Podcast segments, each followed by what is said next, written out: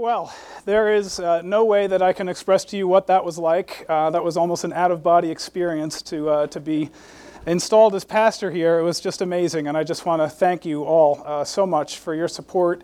Uh, it's been a long road to get here, as John mentioned, but uh, it's been an incredible road, and there might be some things that I would trade along the way that happened, but um, God is good and God is faithful.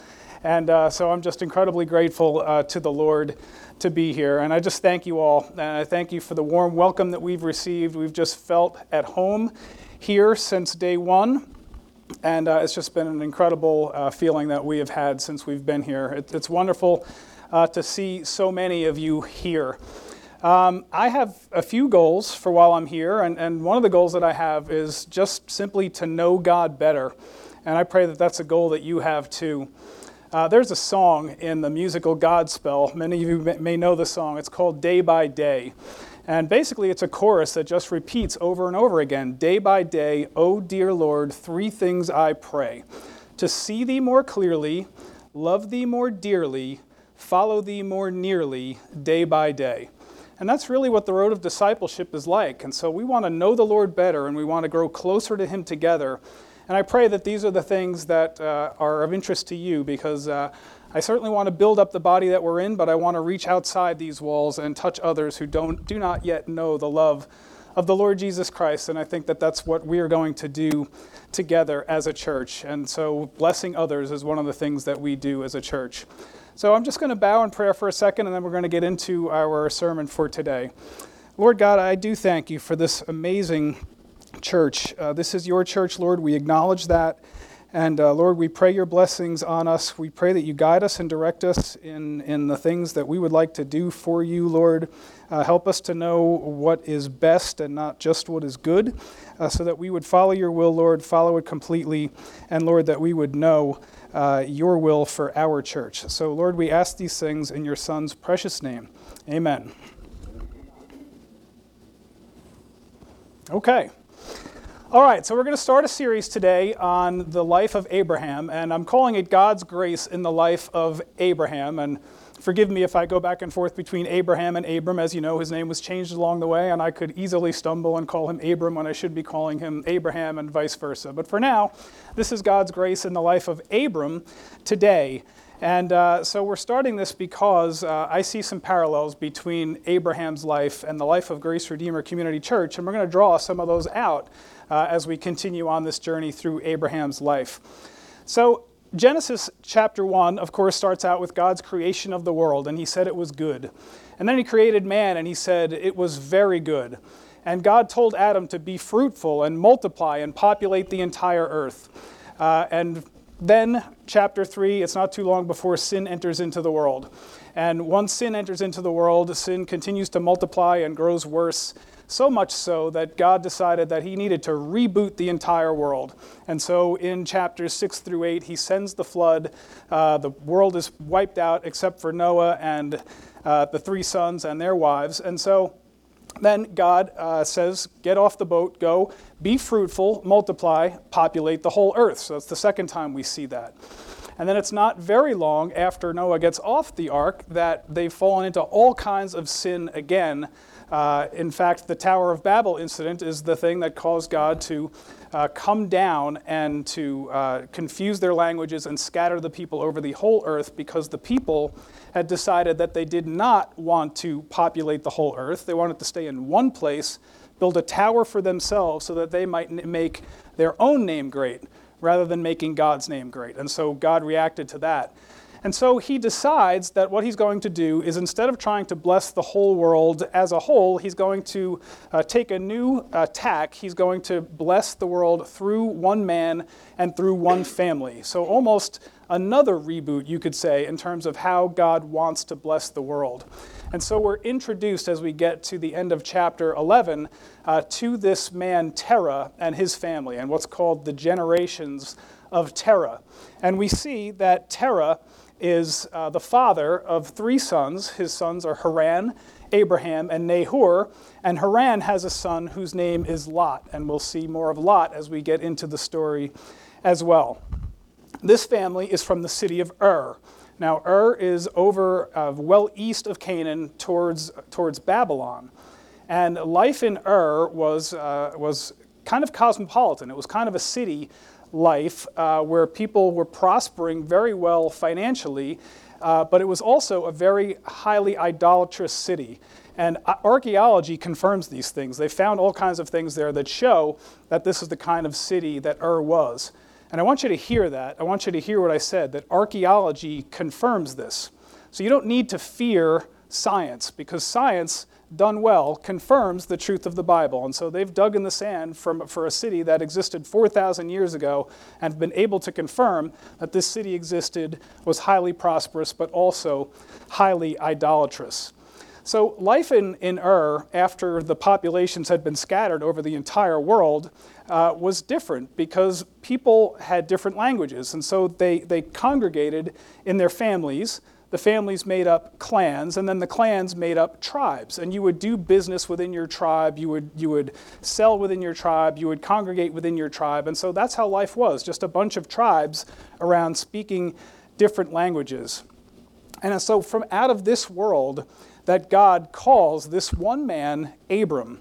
And think about God's grace that from out of this, out of this world, this pagan world, God calls this one man and through this one man, he's going to create an entire nation. And to this nation, he's going to give his revelation. And from that nation, a redeemer, our redeemer, Jesus Christ, is going to be called, all through Abram. So think about what a blessing God bestowed on Abram when he bestowed the blessing that he did. So if we were to look at the end of chapter 11, we, we're told at the end of chapter 11 that, that Terah took his family and journeyed to Haran, intending to get to Canaan. But Terah stopped in Haran. So there was a 600 mile journey that they took from Ur to Haran, but there were still 400 miles left intended to be journeyed. Um, and so what happens is that Terah died in Haran, and Abram and the rest of his family, they stopped and they settled there, and they did not yet complete the journey to, uh, to Canaan. Uh, and then God calls Abram again, renewing a call and telling him to go forth. Uh, and we're going to see that, what that looks like in, in chapter 12. We'll get to in a second. So remember, this is 4,000 years ago. And so you can imagine that this is a very different society than our society in just about every way, except for one that it's a highly idolatrous, highly pagan city that has forgotten God. And do you see these parallels in our country today, right? We are highly idolatrous, highly pagan, and we have forgotten the one true God. And so uh, that's the similarity between where Abram finds himself and where we find ourselves. So we're going to draw parallels between those things because the world is different in many ways, but not different in that one very significant way. So as we get into our passage today, Genesis 12, verses 1 through 9, I meant to show you the slide. So this is where, this is Ur over here, all the way to the east. This is where he went to originally, Haran, and this is where he's going to end up traveling to down into Canaan. So 600 miles and then 400 more miles uh, down to here. So, as we get into the passage, we're going to see a few things. In verses 1 through 3, we're going to see that God calls and God promises. In verses 4 through 6, we're going to see that there are obstacles, but God is able to overcome obstacles. And in verses 7 to 9, we're going to see that God requires a proper response. And then we're going to see some applications, and I'm going to leave you with a challenge this week. And I'm going to keep you in suspense until we get there. So there'll be a challenge at the end. So stay with me. All right, so verses 1 through 3. Uh, this is the section I'm calling God Calls. So turn with me there. Now the Lord said to Abram, Go forth from your country, and from your relatives, and from your father's house to the land which I will show you, and I will make you a great nation, and I will bless you, and make your name great, and so you shall be a blessing. And I will bless those who bless you, and the one who curses you I will curse, and in you all the families of the earth will be blessed. So we have an imperative go, and then we have a bunch of promises that follow after the imperative. So God says, get up and go. And when you go, these are the things that I'm going to do for you. I'm going to make you a great nation, first of all. Ur was a great city, but a great nation is something greater than what Ur was going to be. And this is the promise that God makes to Abram. God promises to bless Abram. So he's going to bless him in many ways, and we'll see that throughout the course of his life and even in this passage. God promises to make Abram's name great. That means to be honored, to be well known, to be famous, to be respected among the peoples of the world. And then God promises that Abram would be a blessing to others. And that's actually an imperative there. He says, Be a blessing to others. And God is going to help him to be that.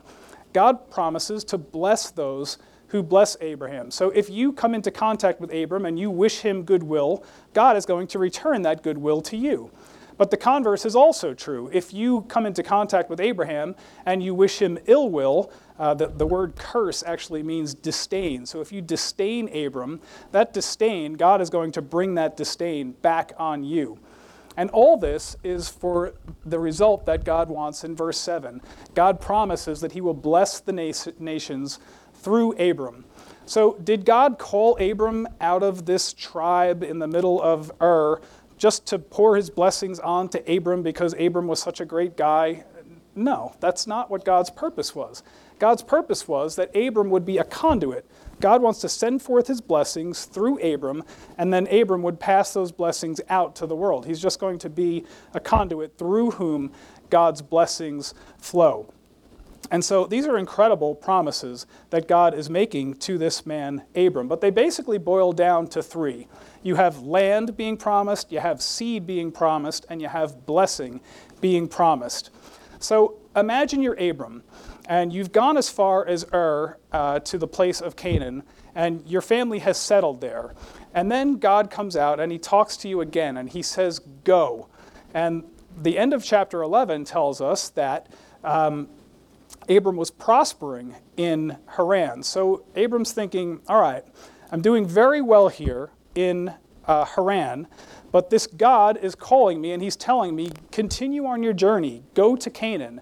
And we also read in verse 1127 that his wife, Sarah, was barren. And that is a big thing because it's hard to, for God to continue to bless with descendants and a nation when your wife is barren. So Abram considers what he's got in front of him, uh, although we're not told that. But you would think in your own mind, if God told you to go, you'd consider these are the blessings I have, but God is promising me greater and greater. And so Abram, he understands that God has promised everything I touch is going to be blessed, and anyone who curses me is going to be cursed. That sounds like a pretty good deal to Abram. And so Abram, uh, he's going to get up and go because the promises are only as good as the one making the promise. And Abram had heard from God and he trusted God. He knew that there were going to be obstacles because he knew in his own life what they were. But Abram thought, big changes, bigger God. Big changes, bigger God. He's going to have big changes in, his, eh, changes in his life, but he understands that God is bigger than whatever changes there are, whatever obstacles there are. And so Abram is willing to get up and go. Uh, and so now we'll take a look at some of the obstacles that existed in Abram's life. Um, God is able to overcome obstacles. So let's read verses 4 through 6. So Abram went forth as the Lord had spoken to him, and Lot went with him.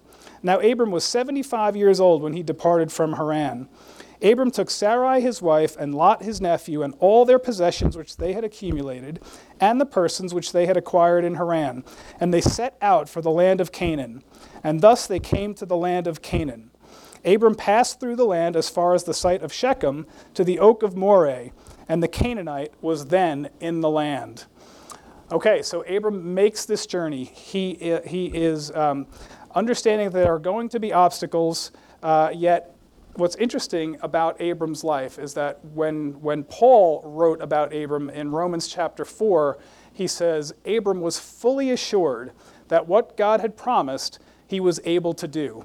And that's an incredible thing to say about somebody, to be able to say that that person had that kind of faith, that they were willing to face all the obstacles in their way, being fully assured that what God had promised, he was fully able to do. And I pray that we have that kind of faith as well, because God has made us promises too, and we should be fully assured that what he's promised, he is able to do.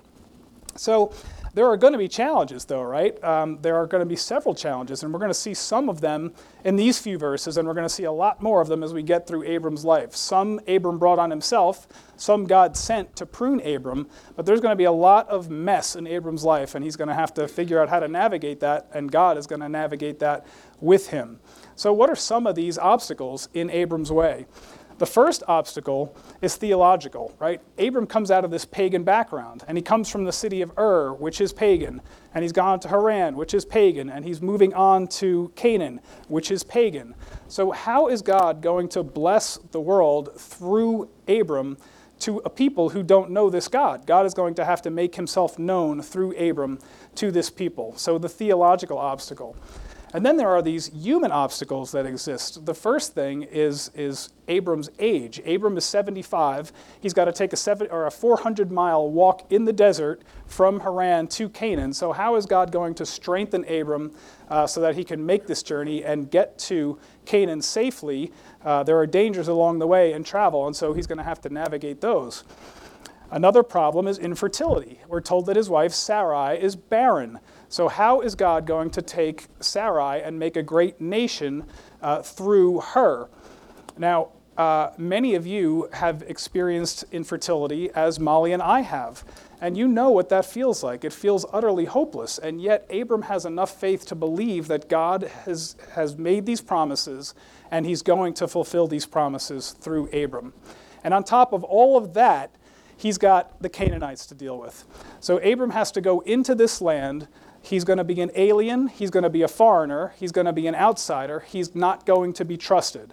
And he's going to enter into this land where they speak a different language, and he's going to have to figure out how am I going to deal with these Canaanites? Whenever you see Canaanites in the Bible, it's normally talking about something evil, something idolatrous. The Canaanites are generally not used as a paragon of faith to God, right? They're, they're, they tend to be the antithesis of, of uh, faith in God.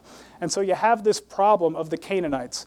Abram is probably not going to be able to dispossess or to assimilate with these people. He's going to have to dispossess them, uh, and that will happen through his descendants. So, how is God going to do that? That's a whole bunch of obstacles and we've only read six verses, right, so far in this story. He's got a lot of problems ahead of him.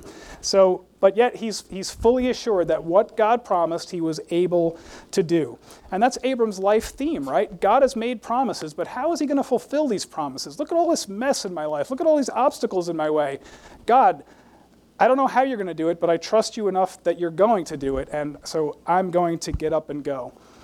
Now, God has made promises in your life too right? There are things in your life where you're trusting God for this or you're trusting God for that, and sometimes the road is longer than you want it to be, and it comes with a lot of zigzags, right? There's not often a straight line where God promises you something and you sprint to it and God hands it to you, right? That, that's not how life works. Life is full of challenges, obstacles, things in our way and he puts them there. Why? Because he doesn't like us? No, because he wants to strengthen our faith, right? He uses obstacles as a way to grow our faith, and he's going to do that in Abram's life. So there will be struggles along the way. Abraham had the same struggles in his life, but he used them. He became a pillar of faith right? Uh, three major religions look to Abram as their father Christianity, Judaism, Islam, all look back to Abram as this incredible man because he was willing to overcome or try to overcome the obstacles in his way. But you can see that there are a couple of maybe minor cracks in the faith already because the Lord said, Go from your family, right? He didn't say, Take your family. And yet, Abram takes Lot with him. And it may be that Lot was taken in case uh, God did not make good on his promise to make descendants through him. That maybe Lot could be the heir, just in case God was not true to his word. So uh, that may be something that was going through Abram's mind. He also may have just thought, you know, it'd be nice to have another guy to talk to on the road. Uh, we don't exactly know. But Lot went with him when, when God said, Go from your family. Um, so Abram gets up and he goes. He thinks big changes, bigger God. So, can God remove obstacles? Do you, do you have the faith? Do you have the belief that God can overcome obstacles in your life? Uh, God certainly did that for me. I, I could stand up here for an hour and tell you the things that were in my way to get to be standing right here before you today. And, and uh, as I said earlier, this is almost a surreal moment to be standing here before you because sometimes the obstacles seemed so great that there were times when I thought this might never happen. But God is a God of, of faith and a God of blessing and a God of love. And the obstacles in your way are not because he dislikes you, it's because you're not ready yet, or he's, you're not ready to receive the promise or the blessing uh, that He wants to give you, and He's still working on you. And so God can remove the obstacles in your life. He did it for me, and I pray that you'll, you'll understand that. If you're dealing with something right now that seems an insurmountable obstacle, uh, God can handle it, and God will handle it in the proper time. But proper response is required, right? Uh, Abram had to get up and go. So let's take a look at verses. I forgot to show you that one too. I was just showing you Canaan again, where he was traveling to. So verses 7 through 9 the Lord appeared to Abram and said, To your descendants I will give this land. So he built an altar there to the Lord who had appeared to him. Then he proceeded from there to the mountain on the east of Bethel and pitched his tent with Bethel on the west and Ai on the east. And there he built an altar to the Lord and called upon the name of the Lord. Abram journeyed on, continuing to the Negev. So, Abram responded with obedience. That's the first thing that, that Abram did in faith. Now, uh, I talked about the family life a little bit in Ur earlier. So when you are part of this family, this the family, the tribe that you're part of, it, it makes up the entire socioeconomic society that you live in. You uh, get your living from your tribe and your family. You have your relationships through your tribe and your family. So to get up and go from there is not an easy thing to do because you're being asked to leave your family and everything you know behind and travel a thousand miles to Canaan to a land that God promises to show you. Abram didn't even know where he was going, right? Uh, Hebrews 11:8 says that God called Abram, and Abram got up in obedience and went forth, not even knowing where he was going. But God directed his paths, right? And so when Abram gets to Shechem, he does this act of worship. Uh, he, he gets there and he builds an altar. Uh, and we'll see that in a second. But the first thing I want to tell you is that God recognized Abram's obedience. And so you see there, he says in the third word there, the Lord appeared to Abram. This is the first appearance of God in the Bible. God had talked, God had walked with, uh, with others in the Bible so far. He's talked to Adam, Noah, Enoch, but he's never appeared to somebody before. And so he appears to Abram here because he wants to assure Abram that he's still in God's will. So imagine you're, you're uh, in Haran and you have a 400 mile walk down to Canaan and you're you know 50 miles in you're 100 miles in you're hot you're sweaty you're thirsty you're like what, what am i doing here? Whose idea was this? Right? Uh, i don't know if this is what i ought to be doing. Uh, but he continues on his path he continues on his journey and god then appears to him to reassure abram that he is still in his will and doing the right thing. And god gives us this assurance too right? When we're struggling we can rely on our Bible, we can rely on prayer. Uh, we know that the Lord speaks to us through His Word. And so, uh, and we have so much more revelation than what Abram had, right? Abram had a word from God go. And we have the cross to look back on. How many promises in the Bible are fulfilled in the cross alone? And then in the giving of the Holy Spirit. We have these things. Abram didn't have any of that. We have so much more revelation than he did. And so we're called to be to respond in obedience just like Abram did. Uh, life is hard and there are struggles along the way, but we walk by faith. Uh, Abram walked by faith. And so uh, what we will see is that Abram, when he got to Shechem, he worshiped. And that is the proper response. So you see there in verse 7, he says, He built an altar there to the Lord who had appeared to him. Now, what is an altar? It, it's a pile of rocks, for one thing, but it's a pile of rocks with a purpose. It's meant to be a permanent testimony that, that I was here and I built this pile of rocks and I'm, I'm going to stand here and worship the Lord on it. So he's living in this land of the Canaanites. They don't build these kinds of altars to their pagan gods. So this is a, a permanent witness to God. I worship you, God and I worship not the pagan gods that I used to worship. And the Canaanites, of course, would have seen that, knowing that Abram was testifying uh, to others about who, who the true God was. So Abram does that. And building this altar uh, means for, for Abram that he is making a sacrifice on the altar, right? And the sacrifice is also an act of worship. So Abram has done the right thing. He's responded properly. And the Lord has blessed him uh, in, in so many ways already. In fact, back in verse 5, where it says that the Lord had given him possessions and people, that's a blessing. Abram took those people and possessions from Haran to Canaan. And we can often think possessions, we understand that. That's, that's just a bunch of, of goods that Abram had acquired along the way. But when we see people, we can think slaves, right? Well, it's not slaves. The, the Hebrew word doesn't say slaves, it says people. And so, what most scholars think is that Abram was making proselytes in Haran. And people were following him. They were watching his words and, and or listening to his words and watching his life and saying, I, I like this guy's message and I'm going to follow Abram. And so they followed him to Canaan. So Abram was the first evangelist in the Bible. That's who Abram was. And so he's out spreading the word to the people in Haran, and he's making converts and he's making disciples, just like God wants him to do. So when he comes to Shechem and he does this act of worship, God blesses him. And then he moves on from Shechem to Bethel and Ai. So here is Shechem up here. Bethel and Ai are 20 miles south. Now, Abram has come all the way from out here through the desert and journeying through Canaan from north to south. And he reaches this place between the mountains of Bethel and Ai. And he builds an altar there. So that's the second altar. But not only does he build an altar there, there he calls on the name of the Lord.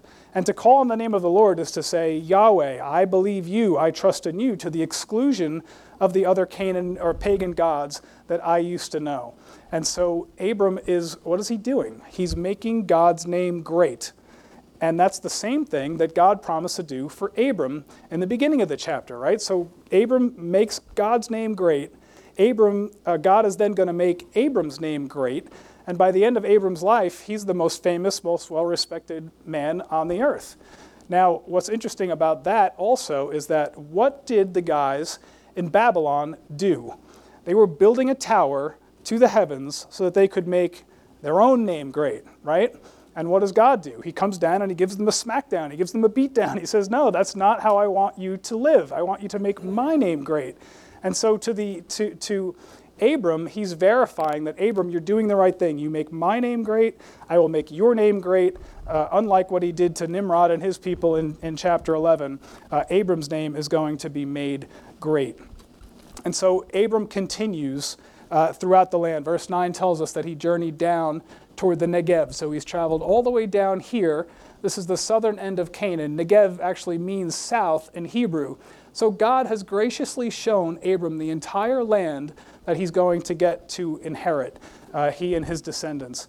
And so, what have we seen in nine verses? Have we seen any of God's grace in Abram's life in the first nine verses of this amazing chapter? God has called him, God has appeared to him, God has given him people, God has given him possessions, He's given him safety and endurance for the journey, and He's shown him the length of the entire land that he's going to inherit. And that's in nine verses. And we have a lot more of the story to go in Abram's life and the blessing that God uh, bestows on Abram. So, what have we learned? What, what can we take away from this chapter?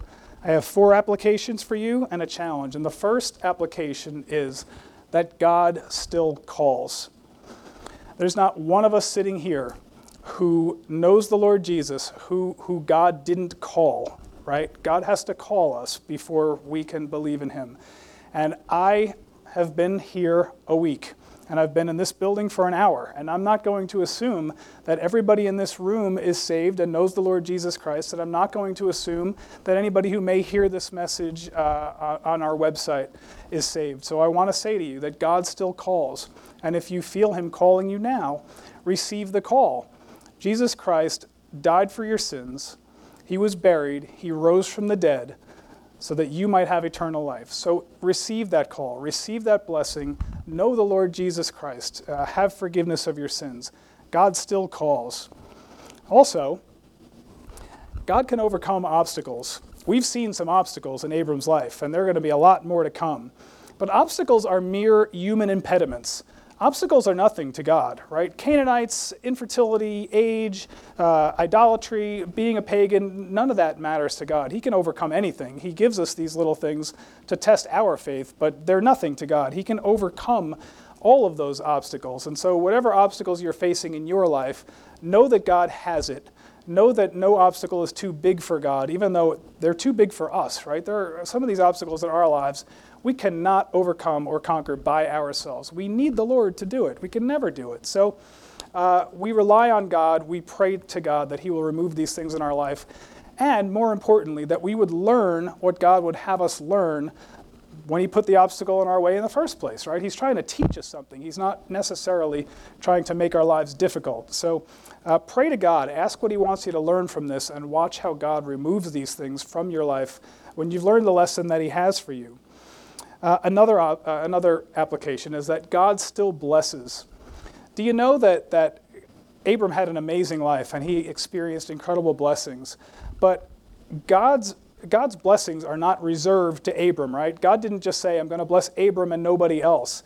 God's blessings are still available to all who seek after him, who follow his will, who want to know him better and want to be disciples of the Lord Jesus Christ. And so, uh, they're not unique to Abraham, but one thing we do have to do to receive them is we need to forsake all other idols that may be in our lives, right? We forsake whatever else is taking attention away from God and focus our attention to, to, uh, to God. God, when Abram focused on God, then Abram received the blessings from God. And finally, be a blessing to others, right? That's the last thing. Be a blessing to others. Um, it's very nice that we have this church building and, and, and, we meet here and we congregate here, but God doesn't intend for us to just sit inside these four walls and build each other up, even though that's something that we should be doing. We are supposed to be going out, too, into the community, uh, into the world that we've been called, and to bless others. That's what God had for Abram. Be a blessing to others. I'm going to pour my blessings through you as a channel to the world. And I, God wants that for us, too.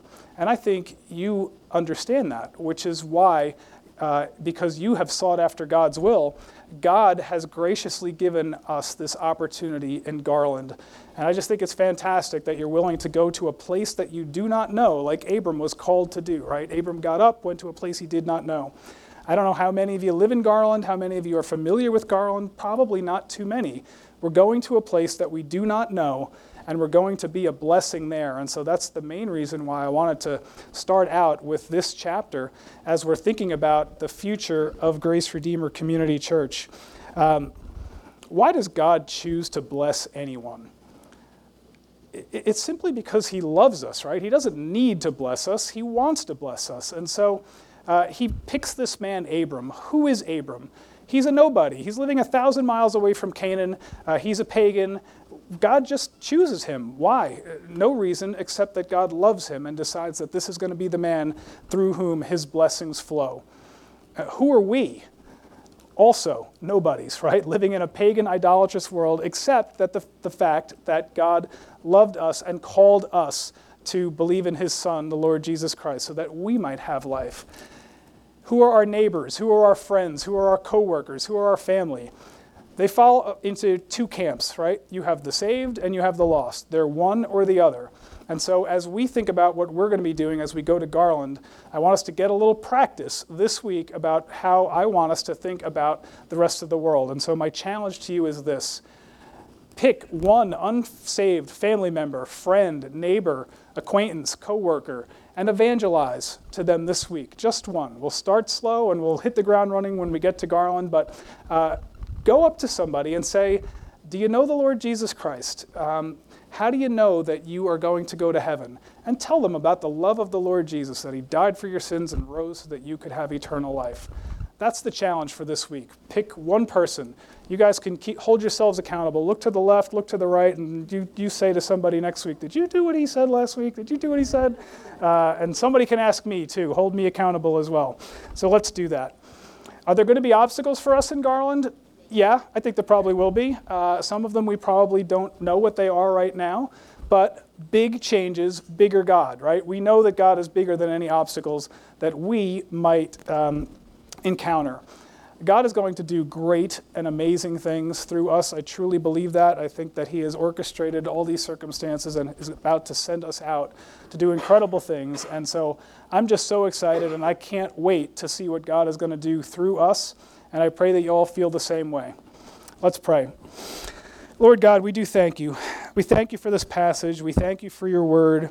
We thank you for the encouragement, Lord, because uh, Abraham did not have uh, a perfectly easy road, and he was called from circumstances where he had comfort, and yet you called him to discomfort, Lord. And, and discomfort can be good because it helps us to uh, spread the word and become better disciples. And Lord, we feel that you're calling us to the same thing, whether we're here in Richardson for however long we're here, and when we move to Garland, Lord.